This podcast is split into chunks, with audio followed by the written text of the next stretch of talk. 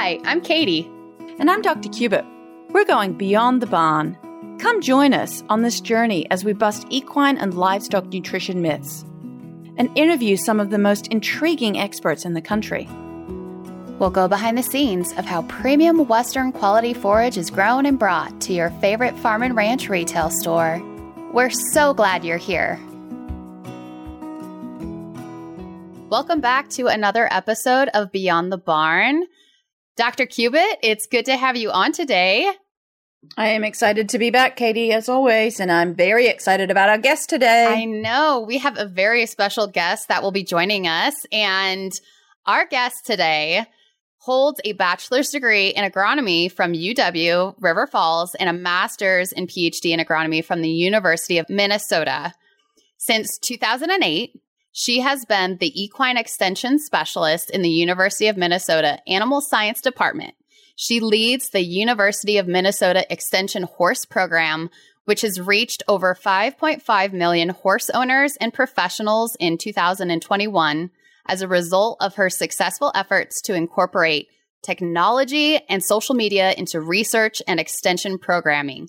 She has secured over $1.9 million for her applied research program, which focuses on improving equine forage utilization and has published 60 journal articles, 135 abstracts and proceedings, and has advised 13 graduate students and two postdoctoral research associates. In 2019, she was named the Outstanding Educator from the Equine Science Society, where she currently serves as secretary. Welcome, Dr. Krishona Martinson, to the Beyond the Barn podcast. Well, thank you. I'm so excited to be here. We are very excited to have you on today. And we get to discuss our main topic for today will be some research that you have put a lot of time and effort into on navigating when to soak, steam, wet, or just to leave hay be. So, this is going to be a really interesting topic that we get to share with our listeners today. Yes, and it's one of probably the biggest, some of the biggest groups of questions that we get from horse owners around the world is trying to distinguish between those different management methods with hay. Right. Because I mean, it's taking extra effort, right? So, and it's really important because I, in my practical job also get asked all the time the difference between the different, you know, should I soak it? Should I buy one of these steaming things? And depending on where you look on the internet, you can find all kinds of different research. So I'm, or not even research, but just opinions. So I'm excited to have the real research available yeah. to our listeners today. Yes. And so, just before we get started, we want to remind our listeners that any of the topics that we cover on the Beyond the Barn podcast, they're more generalized and not specific to any individual horse or any specific situation. So, be sure to always work with your veterinarian and nutritionist before making any drastic changes to your horse's feed program. Or you can reach out to us and talk directly with Dr. Cubitt or Dr. Duran on specifics you'd like to know. And we will also give out um, Dr. Martinson's uh, way that you can kind of reach out and connect with her at the end of the episode as well. So let's get started. First of all, I think it would be great to ask you just a few questions to help us get to know you a little bit. But when did you get your first start and interest in horses and how has that evolved over the years? Yeah, so I think, like a lot of people, I think it's genetic. I came into this world, and one of my first words was horse. I grew up on a dairy farm in Wisconsin, a very Midwestern traditional upbringing. And I was fortunate that my dad allowed me to have horses and ponies. And I think my grandpa bought me a pony when I was two and my first horse when I was seven as a negotiation tactic by my parents to keep me in second grade. And I had that horse for 32 years. So I was very fortunate and I rode her offspring. But now my daughters and I have kind of transitioned from more of an all around horse to more of a speed event or timed event type horse. So I guess it has been, you know, my quote unquote entire life. I've been a horse owner.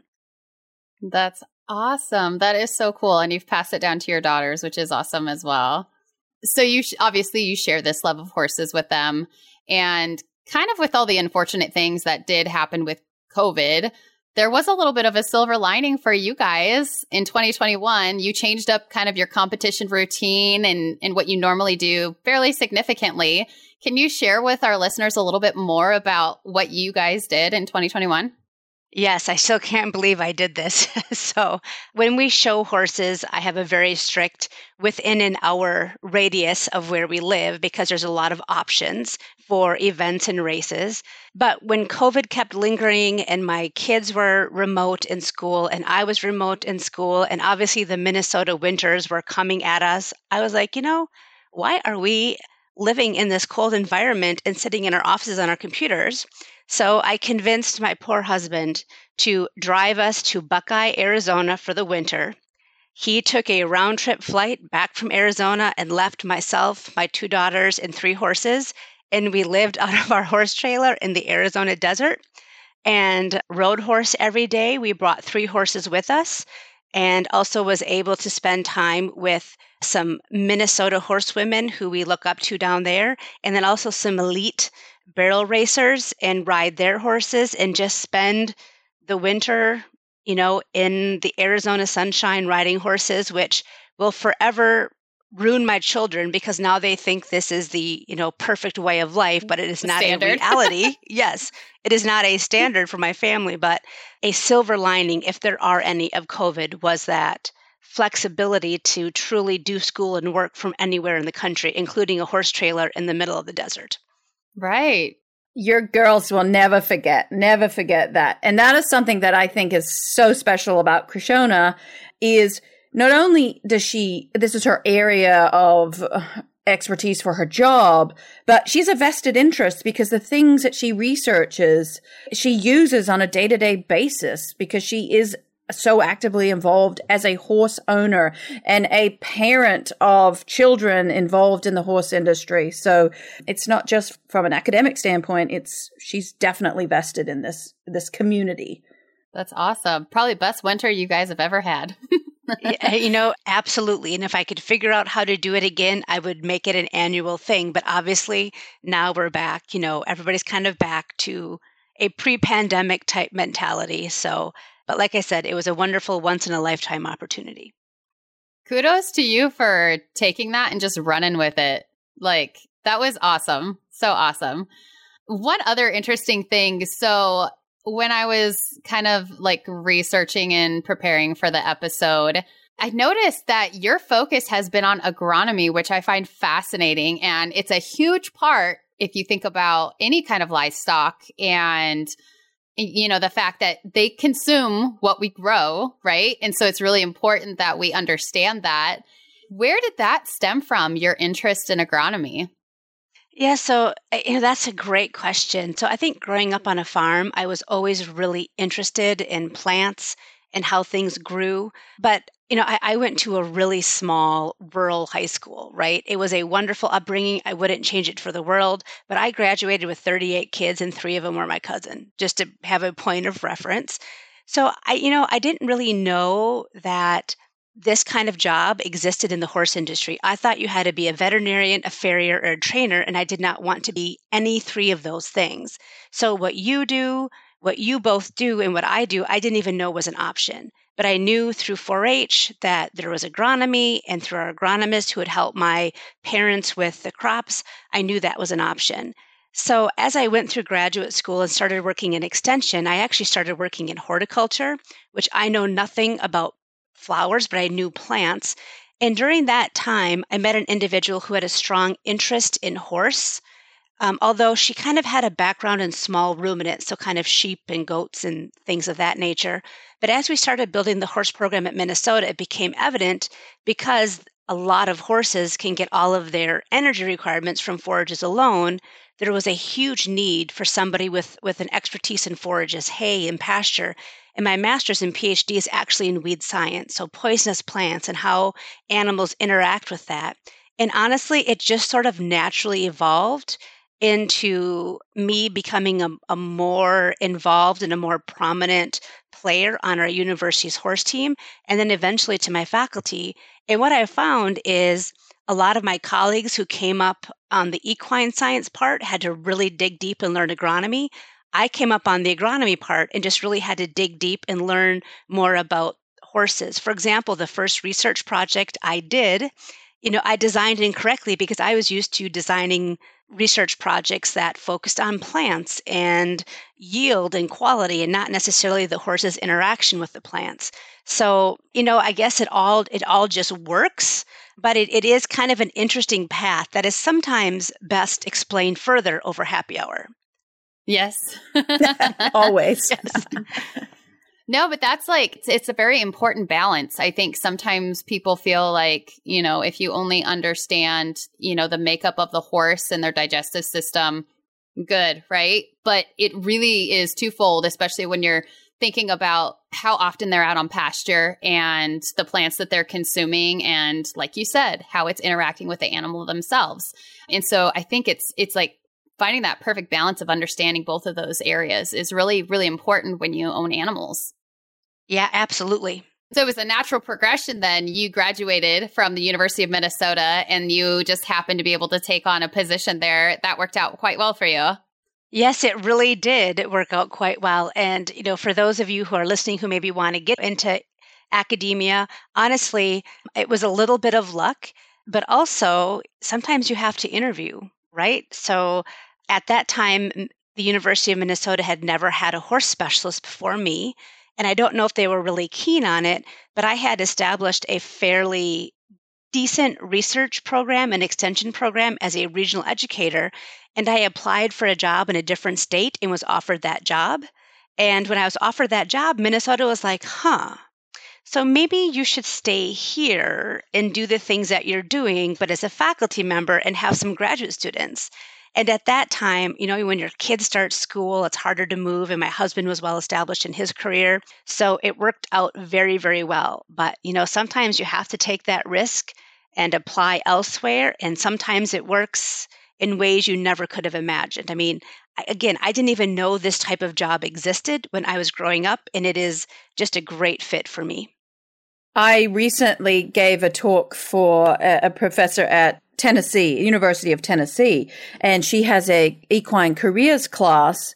And we were just talking about all of the different types of jobs. It was stock horse based this year, but still now there, there's certainly a lot more professors that are opening the eyes of their students to all that is available. But there are so many things that we can do and it's hard to kind of as you're going through grad school or even going through undergrad to think about all these different opportunities that we may have. But I was also given similar advice. It's like the job may not always be there. And sometimes you ask whether there's a job or you create a job yourself. And I think it just again proves that Krishona's worth at her program. Nobody wants to let her go.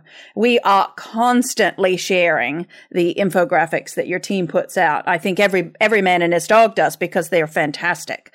So thank you for making our job easier. They're timely and useful. Uh, so yeah, awesome. Yes, we're a big fan of your program. Well, that's very, very nice to hear. And, you know, Tanya, you and I have been friends and colleagues for a number of years. And I think the other piece of advice, and not that, okay, right, like this is not our topic, but, you know, my first job was in horticulture, but it got my foot in the door. And there is so important to just get your foot in the door. And rarely is your first do- job your dream job, but it could lead to a dream job for you. Absolutely. Yep. Well, I didn't go to school for marketing and look at me now. so or for podcasting. I, like I started my undergraduate degree in the forestry department. So there you go. I learned something new every day. Fascinating. I did not want to cut down the trees and so here we are. This is awesome. I love this. Jeez, we might have to make this into two episodes, you guys. I don't know. I just feel like we could talk for a long time. but let's go ahead and get into our topic today because this is a really, really interesting topic. So, first off, let's start with soaking because there's a, a, number of things we want to talk about soaking, steaming, wetting, or just feeding hay dry as, as, as it is. So, Dr. Martinson, what is the purpose of soaking hay and what horses can benefit from it? Yeah, so that is a great question. And I first want to start off by you know, there's a lot of trends in the horse industry, right? And sometimes people jump on trends because their friend or their trainer or whomever they look up to is doing it. But I can tell you, being in a Minnesota in a northern climate where it freezes, you do not want to soak hay unless you have to, especially during the winter months. So, soaking hay is a method, primarily, in my opinion, and you two can definitely join in here, where if you have a horse that needs a lower non structural carbohydrate diet and you have tested other hays that you have available to you and you cannot find a hay that is an appropriate fit, we know that soaking can reduce non structural carbohydrates very effectively. But again, it is a mess. It takes extra time and effort.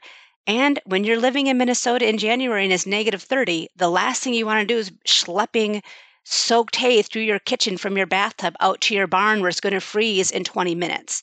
So, again, soaking is when you have looked at all other options available to you and you can't find an appropriate hay, soaking is a wonderful method to give that horse a lower non-structural carbohydrate diet. Yeah, and that that's thinking about especially if you have more than one horse, right? if you have multiple horses, especially that struggle with that, that creates a lot of extra work. And then, so when we do go to soak, is there a certain time length that we should maybe consider? Is there, especially when you're thinking about the whole purpose for why you're soaking to release those non structural carbohydrates? Is there such a thing as soaking it for too short a time or too long of time? Yeah, so that's a great question. And of course, I'm going to give you the best university answer. It depends, right? Right. That's what Absolutely. we always say, but I will mm-hmm. clarify. Mm-hmm. So, you know, I think across most of the US, a lot of horse owners feed cool season grass hay. So things like, you know, orchard grass and timothy and, you know, brome grass, those are all examples of cool season grass hays. Those hays tend to be a little higher in non structural carbohydrates. Legumes like alfalfa or warm season grasses like teff and Bermuda grass tend to be lower. Not always, tends to be. So, if you have a horse that needs a lower non structural carbohydrate diet, diet and the hay is the, the majority of their diet, we know that soaking for up, you know, 15 to 30 minutes usually does the trick, sometimes up to an hour.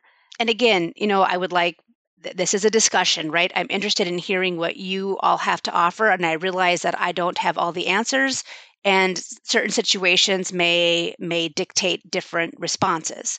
But traditionally if you soak for about 30 minutes our research has found you can bring down that non-structural carbohydrate content in the hay to usually less than about 12% and that is the current very general guideline for horses who suffer from things like metabolic syndrome or laminitis or even obesity and a little bit more now going you know towards ppid as we learn more about that disease as well. And again we're going to focus on the hay because that tends to be the majority of the diet for these horses. So that is why we're focusing on reducing the non-structural carbohydrate of the hay component. So again if you are feeding a cool season grass hay you've tested it. It's not uncommon for these hays to be 15, 16, 17% non structural carbohydrates. So soaking for about 30 minutes tends to get us below that mark. Now, we don't want to soak for more than an hour and definitely not overnight because our research shows that you really lose a lot of dry matter and you end up with some really inverted minerals, but we'll talk about that, you know, coming up. But I just want to pause there and also get your feedback or any follow ups that you have on just that general guideline of start with 30 minutes it's probably best to test your hay before and test your hay after to see where you're at to get a general feel. And our research has found that warm water or cold water doesn't really matter, although some disagree with me on that. And that's okay, right? It could depend on just where you are at regionally and what your hay looks at and what you're starting with. But we have found about 30 minutes, for sure less than an hour, warm or cool water, it's about the same. I think I go back to the original work that Dr. Longland did with all of those hays, the hot versus the cold or the warm versus cold or whatever it was. And I certainly also recommend if we're not familiar with that hay to test it first because I would say nine times out of 10, it's not super high. I, I, I, rarely see really, really high NSCs these days, unless we're in Minnesota and we're trying to feed dairy cows. But that way, then we know that through soaking, we may be able to soak that out so I do recommend if a horse is actively sick that we we do a test first. And most of my clients will offer offer testing, or I can help them do that test. It's relatively inexpensive, and then to test it afterwards as well, just so that we know exactly where we're at. And I have also found that in a research setting, you can tweak anything, right? You can make it hot. You can make it a certain degree. You can do it for exactly uh, 30 minutes or exactly an hour. But when you get into the barn, you realize that, oh, shoot, my daughter forgot to go back and dump the water out and it's been soaking for two hours or we're running late to go to school and it actually only so- soaked for 15 minutes. So then there's the real world that comes in. So I try to make sure that within normal bounds, they're going to be able to do it. And so I, I, I agree. Hot versus cold. Most people don't have hot water in their barn. And I have the same, my clients in Vermont, that there's no way in God's green earth, they're going to soak hay. I, they think I'm crazy. So then we just have to find a hay that's, that's lower, which is why then I'm very interested to hear about the steaming because I've kind of heard two different sides and steaming seems to me, if you can afford the contraption, that might overcome some of that winter challenges. But, but yes, I, I 100% agree. And I, but I also say you, you got to find what works for the facility that you're chatting with. Yeah, and you know, I couldn't agree with you more. And I should really emphasize because I probably did at the beginning. You know, most people, a lot of people don't have to test their hay. If you have a good hay supplier and a healthy horse and you're happy with your horse's body condition score, it, testing hay is still recommended, but probably isn't, you know, probably isn't as important. But if you are dealing with the horse with any of those disorders and you are nutritionally managing that horse, testing hay is imperative. It must be done because even though we have book values, there's such a wide range because of environment and management that we could never truly predict the, the, the value of that. But again, I just wanted to emphasize the importance of hay testing. So thank you, Dr. Cubitt, for pointing that out. And also speaking of soaking, time length, all of that, some people, and this can go, you know, even beyond this conversation of like long stem hay and the purpose and reason why we're soaking it. But if we're even starting to talk about soaking pellets or cubes or anything like that, sometimes people will soak things for a longer period of time. Maybe they do it for like 15 or 30 minutes, but what if they do that and then they let it sit because they're like, oh, I'm going to feed it to them later, but I need to soak it now how far ahead of time can we soak hay? What are some things that we need to be aware of if we do that? Yeah, so that is a great question. So you really should feed the hay immediately after soaking. During the winter months, and again, we've shared that that might not even be practical in places like Vermont or Minnesota, or really the northern two, you know, northern third of the U.S you know, during the winter, you could get away with maybe having that hay sit for 24 hours. But in Minnesota, we get very, very humid days, hot, humid days during the summer months. And I'm afraid if you let that sit for more than a feeding, meaning kind of 12 hours, maybe you're soaking it in the morning and then you're going to feed it after work in the evening. If you would let it soak for anything more than 12 hours, I would be concerned that you would start to get mold formation in that hay. So, although we've never looked at that from a research standpoint, just practically, you know, you should try to feed it within 12 hours during the hot summer months and within 24 hours during the cold winter months. And just to clarify, the soaking length, I do believe you can soak it for too long. So I would not recommend anybody soaking hay for 20 hours or, or more than 24 hours or overnight we we just end up with too much dry matter loss and we honestly end up with an inverted calcium to phosphorus ratio which i know can be fixed but a lot of time that isn't on people's radar because they're managing a bigger issue. So again you have to feed it out quickly and you really shouldn't let it soak for 24 hours or overnight. And so you talked about soaking hay and how that impacts non-structural carbohydrates to kind of get that out of the hay but let's talk about a few other things that it can impact as well. What about crude protein? So crude protein is pretty stable. We don't see a change in the crude protein when you when you soak or when you steam hay. And some additional minerals, you kind of brought up a little bit the whole calcium to phosphorus issue. Yeah, so you know, calcium to phosphorus issue and you know, Tanya, you are definitely the equine nutritionist and not me. But if you think about it, we know that phosphorus is water soluble, right? Think about when we are concerned about algae blooms with phosphorus running into lakes. So during the soaking or steaming process, we can lose phosphorus, but we don't lose calcium. That's not really water soluble. So we end up with these really large calcium values and these really small phosphorus values. So, Tanya, you can talk more about how that impacts or could potentially negatively impact a horse. And again, we didn't measure all of the, you know, different elements, but really you do end up with these really elevated calcium values. But more in but more importantly, you just lose so much dry matter. So you you actually have to soak more so if you're giving your horse 10 pounds, you might have to soak 12 pounds of hay just so that they actually get 10 pounds of intake, which a lot of times these horses that hay is being soaked, they're kind of overweight or obesity goes with some of these disorders that we soak hay for.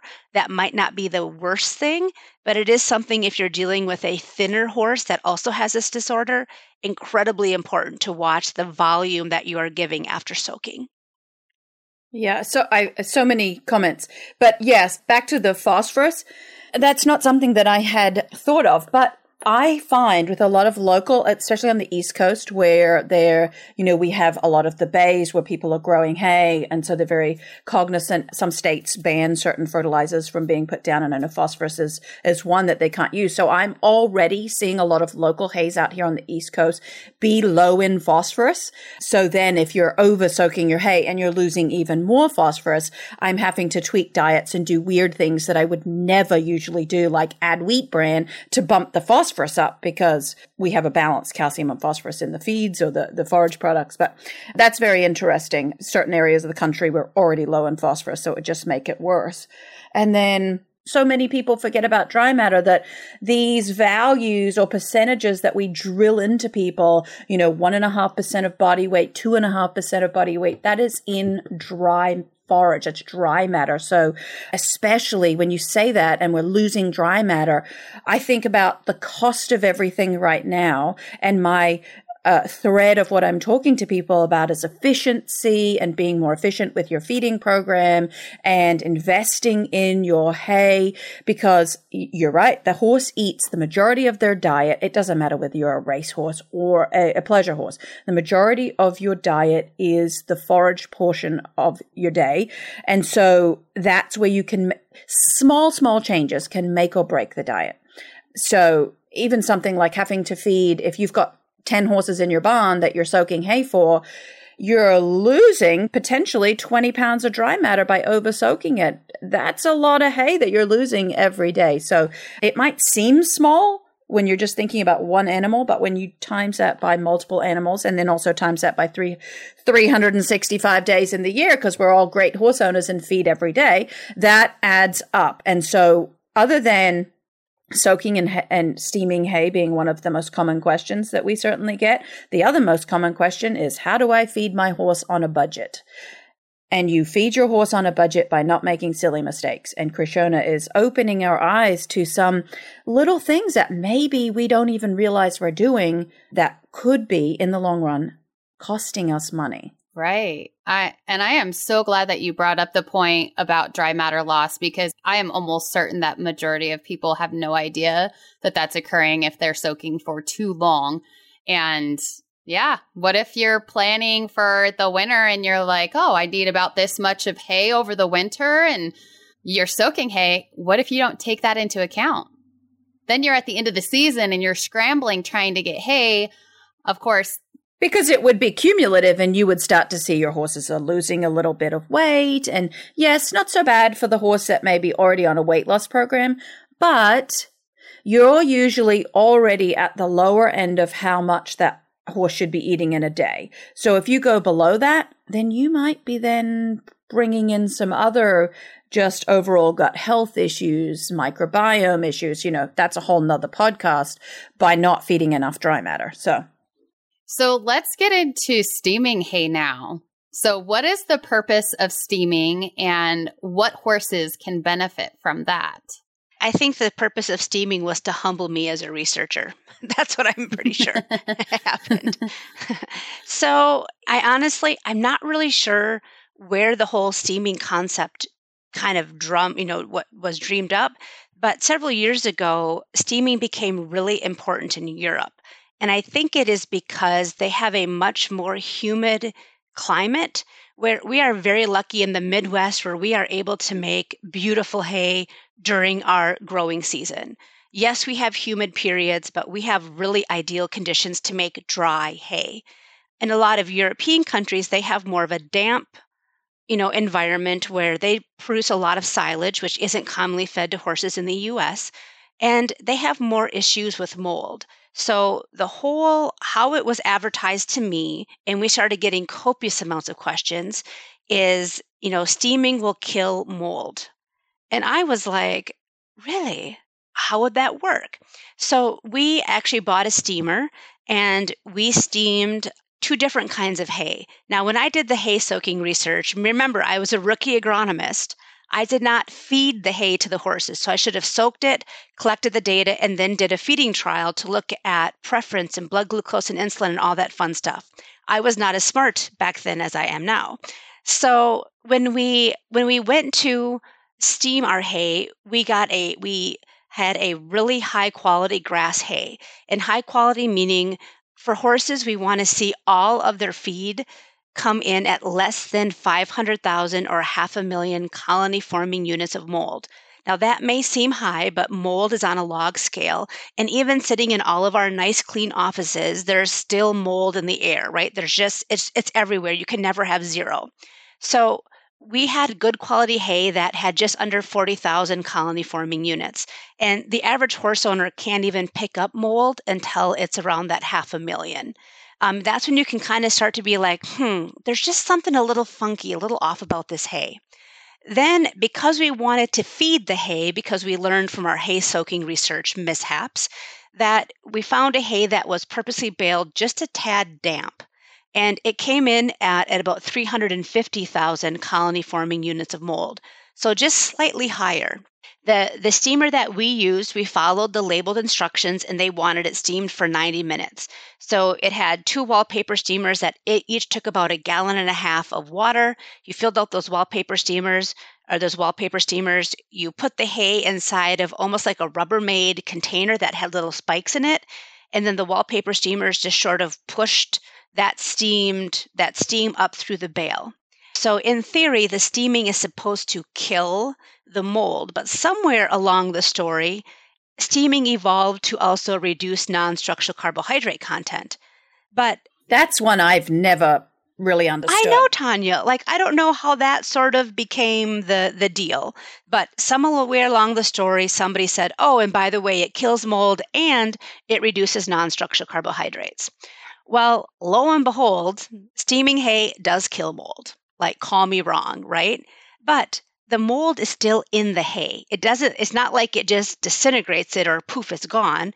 The mold is just dead because obviously mold is a living organism. So we can test it in hay because when we swab the little petri dish and put it on some agar, it, it duplicates so we can identify and count the mold. So after steaming, the mold was dead in the moderately moldy hay, but it was still there.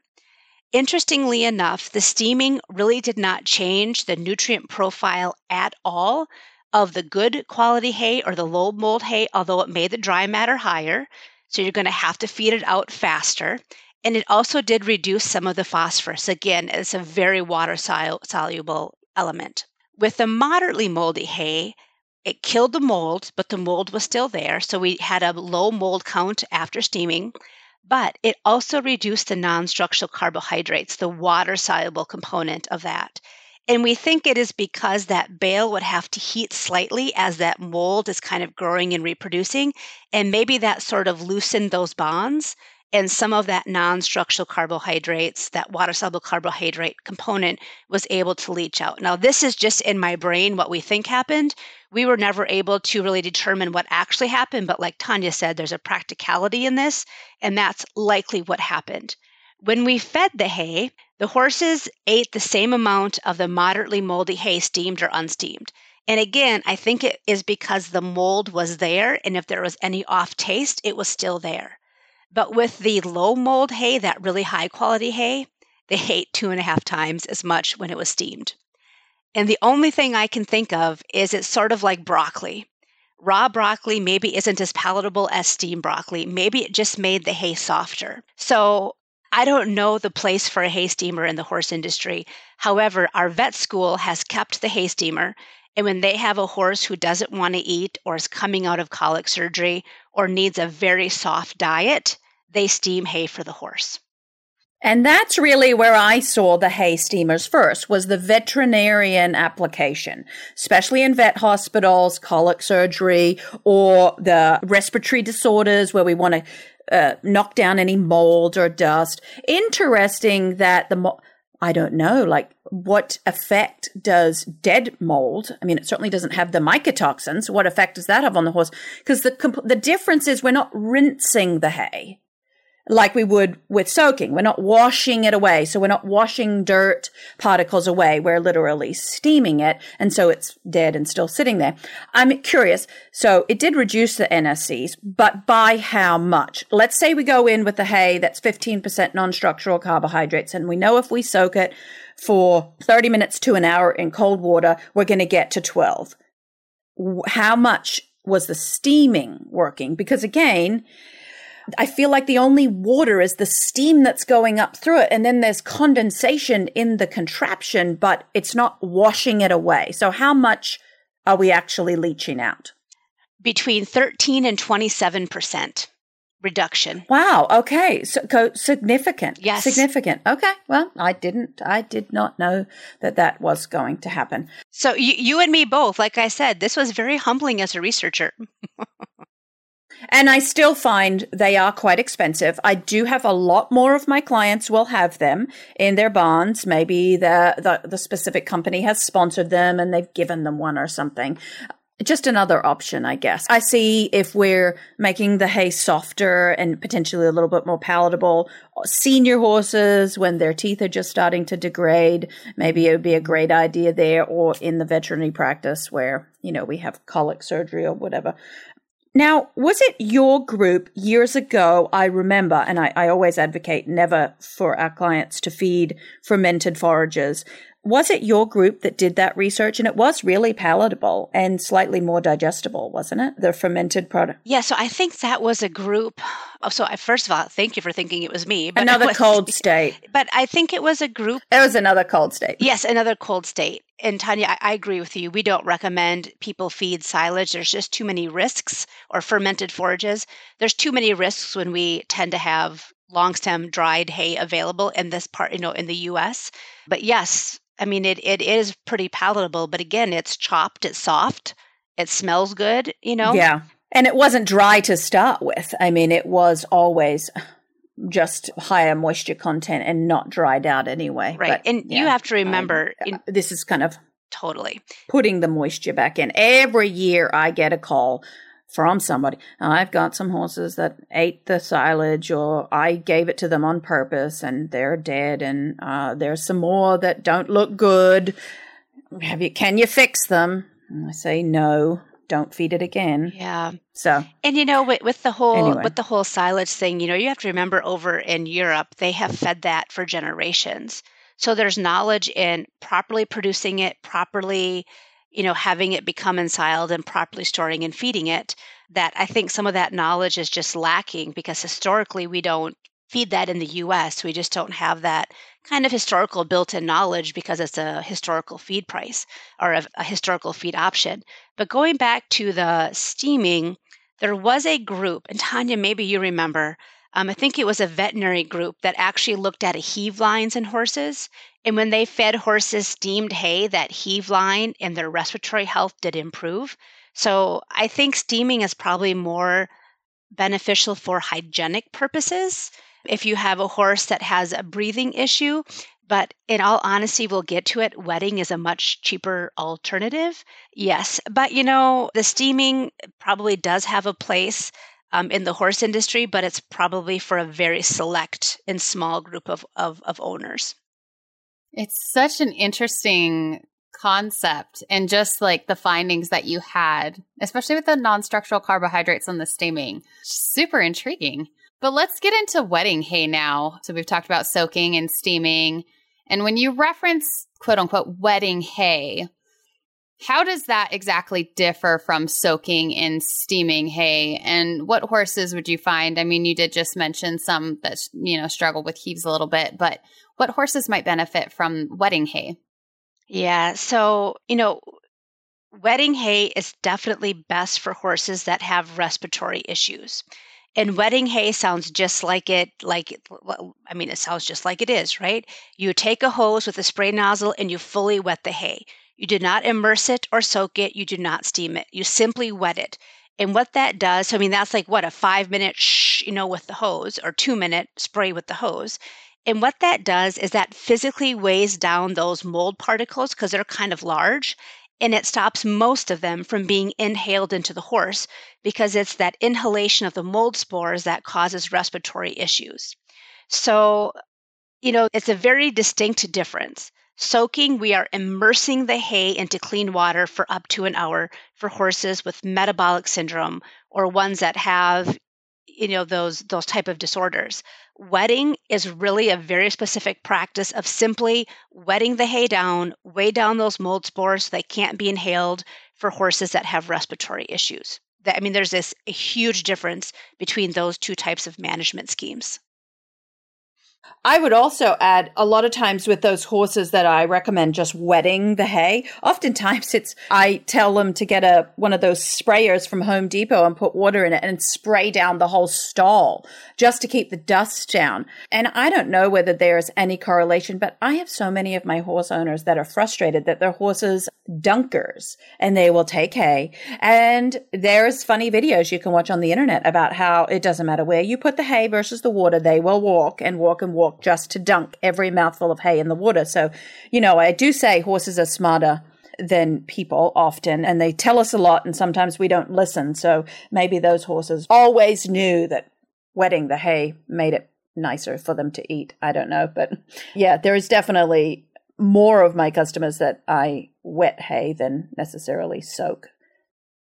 And one thing that I actually wanted to ask, and I forgot when we first were talking about it with soaking hay, what do you recommend people do once they go and get rid of that water, right? Because sometimes, like, uh, Dr. Cubitt, when we talk about soaking, and it depends on what it is we're soaking, if it is cubes or pellets or anything like that, from that aspect, you like the soaking because it allows that horse to just take in more water, especially if they're not drinking water. And so in this case, when we don't want them to consume that water, I mean, do people think about where maybe we should get rid of it to make sure that there isn't a horse going around and trying to, I guess, drink it up or anything like that? You know, that is an excellent question. And you have to remember that water is full of nutrients. So ideally, and and phosphorus, right? So ideally, you would find a nice grass patch, maybe on your lawn or around the barn, um, where you could take that water and dump it on that grassy patch and kind of, you know, do it sporadically around to to kind of displace those nutrients and let the grass roots soak it up. You would never want to dump it on like an asphalt driveway or somewhere where it could run into a storm sewer or elsewhere, right? Yeah, so definitely be careful when you dispose of that water because, again, it is full of nutrients. And when you look at it, it will sort of be an amber color because all of those nutrients kind of turn the water almost like a lightish brown, depending on how long you soak it for. So, again, you can physically see you know your hard earned hay or your money sitting in that water and again definitely dispose of it somewhere where plants can take up those nutrients and I don't have to say this as much as I did many years ago when we first started soaking hay. But when we first started, I had to often tell people that you did need to dump the water out and you didn't feed the muck tub with the hay and the Coca-Cola water to the horse. That that defe- defeated the purpose. So make sure you tip it out yeah, that that was an interesting one. I don't say it very often these days, but well, and you know that's a great reminder. It is really hard to soak hay. So ideally, you put the flakes of hay into like some kind of a, a hole net or a hay net with small holes, like one of those slow feed hay nets, and then take like a rock or a retaining wall brick or something and set it on that that hay net to make it stay submerged. Then you're going to have to hang it on the fence for about 20 minutes and let all that water drip out, right? And you're going to have to be careful not to have water all down the front of your pants and your shirt as you're taking it out of that bucket or that wheelbarrow. So there is kind of a practical, messy side of this as well.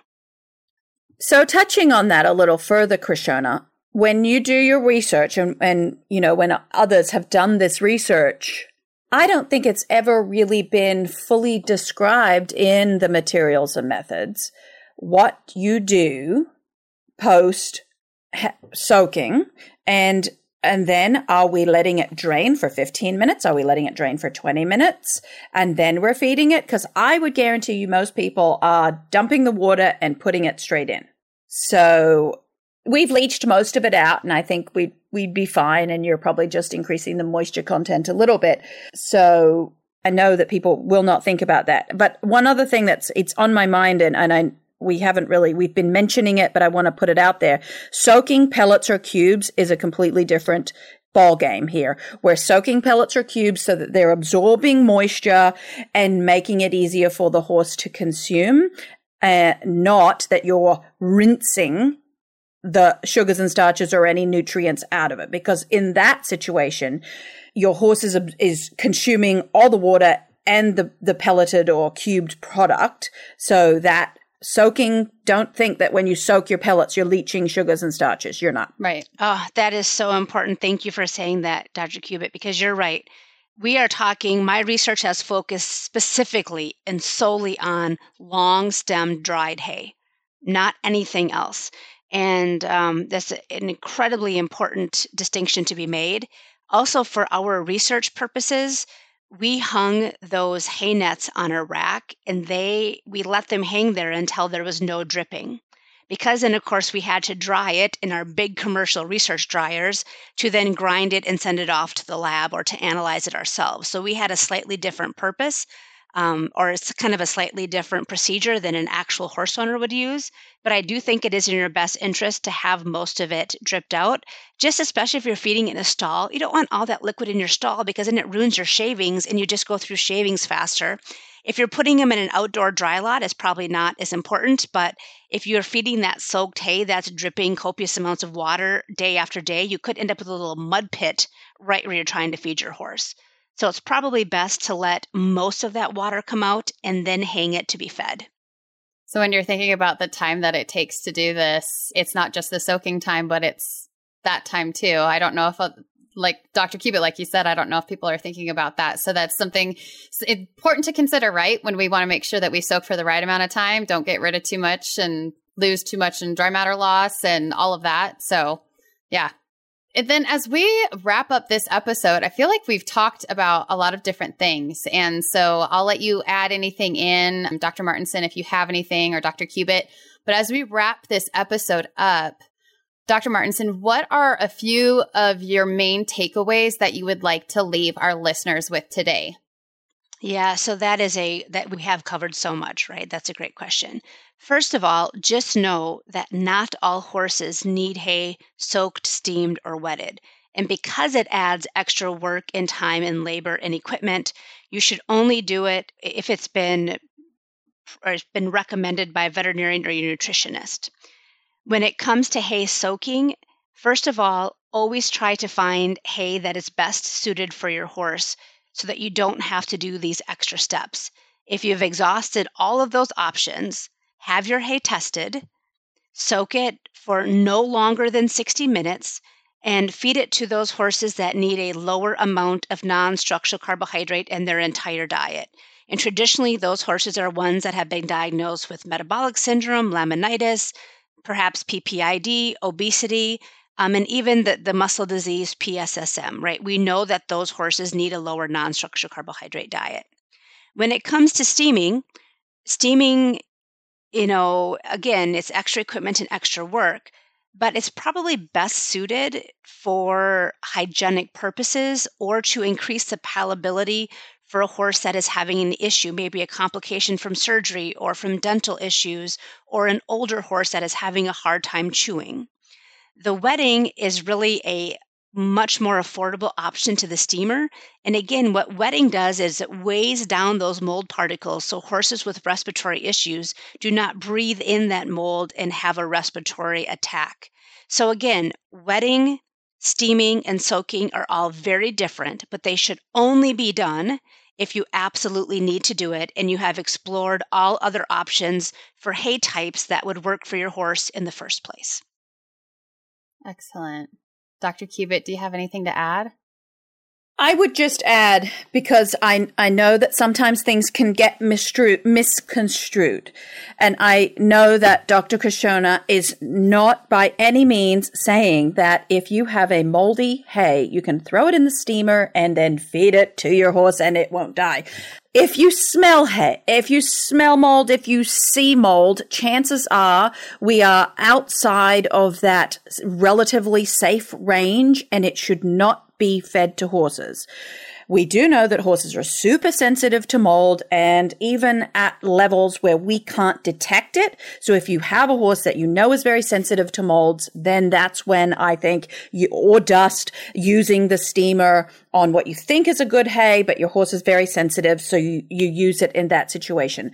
But don't think that you can outrun bad hay by using a steamer. That would be my my only addition. Oh my gosh, thank you. That is so important for clarifying that.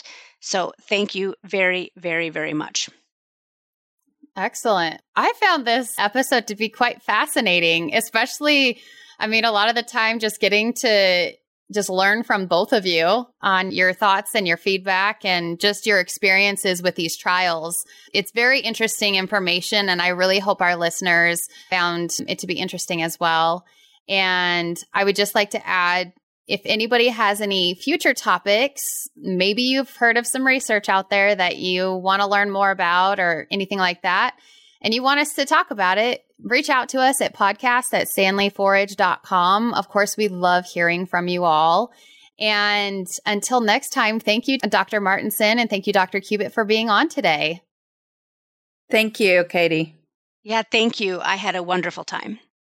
You can connect with Dr. Krishona Martinson and the University of Minnesota Equine Extension Program on their Facebook page, on their YouTube channel, or go to their website to learn more about the research that they've been doing. Thanks for listening in today and reach out to us if you have any questions. Thanks for listening to the Beyond the Barn podcast by Standlee Forage.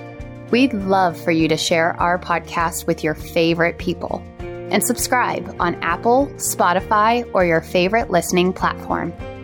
Until next time, keep your cinch tight and don't forget to turn off the water.